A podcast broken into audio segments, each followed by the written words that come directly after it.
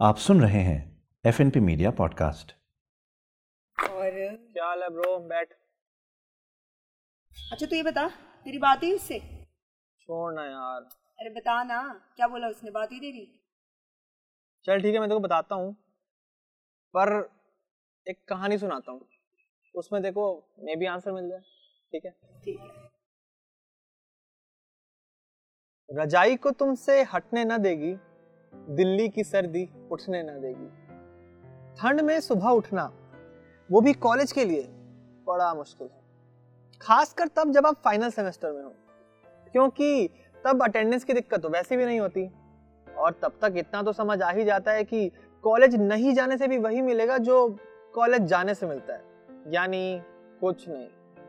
खैर, कुछ चेहरे फिर भी कॉलेज आ ही जाते। कोई अपने साथियों के संग यादें बनाता तो कोई क्लास में बैठ के नोट्स उन्हीं में से एक खास चेहरे के लिए मैं आँखें मसलते हुए रजाई को खुद से दूर कर अंगड़ाइयों और कपकपाहट के साथ सुबह उठ जाता था। सुरहाना चीख कर पुकारता था वापस आने को, पर मुझे उसकी चीख से ज़्यादा तेज गुजरते वक्त का ऐलान सुनाई देता। जानता था, कुछ दिनों बाद नहीं देख पाऊँगा उस चेहरे को। और हाँ कॉलेज को भी। क्लास में घुसते वक्त ही नज़रें मानो ट्रेडमिल पे दौड़ने लगती। आखिर दीदार जो करना था उसका। उसके बाद चुपचाप पीछे बैठ के, सिर झुका के, आँखों के कैमरे को ऊपर कर मैं रिकॉर्ड का बटन दबा देता। किसी दिन बालों को गूंद कर चोटी बनाई होती तो कभी उन पे बस एक रबर बैंड टिका के कांधे से पीछे की ओर लटका देती। तो कभी उन पे बस एक रबर बैंड टिका के कांधे से आगे की ओर लटका देती। आगे के कुछ बालों ने जैसे बगावत कर दी हो। वे पीछे वालों के साथ नहीं, बल्कि चेहरे पर अकेले लटके रहते। वो कई बार उन्हें कान के पीछे ले जाकर छोड़ देती, पर वो जिद्दी बाल उसी की तरह आज़ाद रहना चाहते थे। पाउट और विक्ट्री साइन के साथ सेल्फी लेना बेहद पसंद था उसको। सेल्फी लेते समय अपनी लेफ़्ट बाह पर बने उर्दू के नाम वाले टैटू को फ्लॉन्ट करना नहीं भूलती।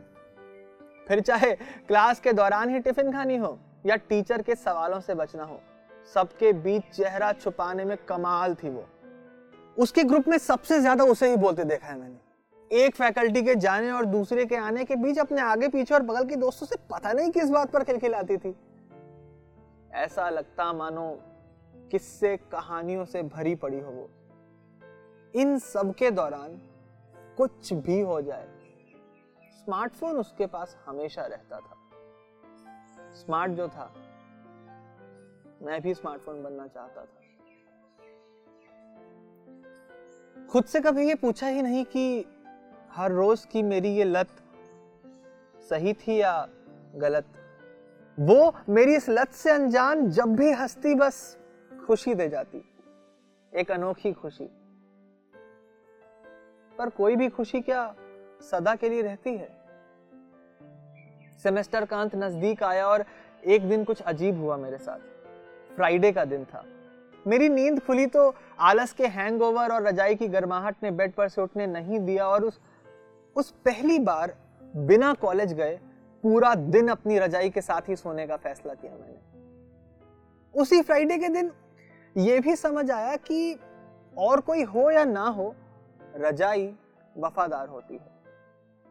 जब तक उसे खुद दूर ना करो, अपना साथ नहीं छोड़ती। अगले दिन यानी सैटरडे को मैं फिर से हमेशा की तरह उस उस खास चेहरे को अपनी आँखों में बसाने के लिए कॉलेज गया। क्लास में घुसा तो वहाँ अपना काम करते हुए बस एक पियन दिखा।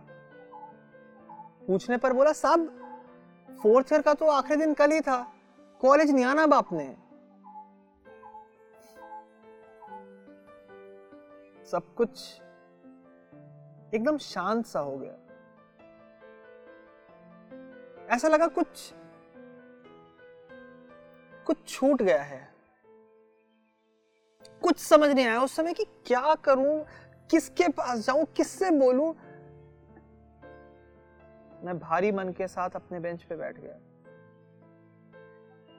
वो दिन आखिर आ ही गया था जब मेरे सामने देखने के लिए ना उसके बाल थे, ना आँखें और ना ही चेहरा। सोचा था, आखिरी दिन हिम्मत करके बात करूँगा उससे। बताऊँगा कि कितनी तस्वीरें हैं मेरे आँखों में उसकी। ये सब सोचते सोचते कुछ आँसू बिना पूछे ही बाहर निकल आए और न जाने कब आँख लग गई मेरी। कॉलेज बेल की घंटियों के साथ नींद खुली, पर ये क्या? ये घंटियाँ मुझे अलार्म बेल की तरह क्या सुनाई दे रही थी? मैं हड़बड़ा कर उठा। बहुत चक्का होकर जब आसपास देखा तो समझ आया कि मैं अपने बेड पर ही हूँ और सैटरडे की सुबह के आठ बज रहे हैं। मैंने राहत की सांस ली। अलार्म बंद किया। पर अब मुझे जल्दी से जल्दी कॉलेज पहुँचना था। मैं मैं अपनी रजाई को हटाकर फटाफट तैयार हुआ और कॉलेज गया। ये सोचकर कि आज उसे, आज अपनी, अपने दिल की सारी बातें बता दूँगा। बिना इसकी परवाह किए कि वो क्या कहेगी। धड़कते दिल, भागते कदमों, तेज सांसों और कुछ पसीने की बूंदों के साथ में क्लास में पहुँचा और और पता चला कि मेरा सपना सच हो चुका था। फोर्थ ईयर का आखिरी दिन फ्राइडे ही था। इतने दिनों में एक दिन, केवल एक दिन रजाई को चाहत से ऊपर रखना महँगा पड़ा मुझे। अंदर से बहुत कुछ टूटकर बिखरने की आवाज़ आई और दिल की तारों में हमेशा के लिए पछतावे की अनगिनत गांठें पड़ गईं। ऐसा लगा कॉलेज नहीं, दुनिया ही खत्म हो गई हो। उस समय बस विपुल कुमार का एक शेर ही याद आया। उम्र गुजरी उसका चेहरा देखते, उम्र गुजरी उसका चेहरा देखते, और जी लेते तो दुनिया देखते। और जी लेते। तो दुनिया देखते। थैंक यू फॉर लिसनिंग आप सुन रहे थे F N P media podcast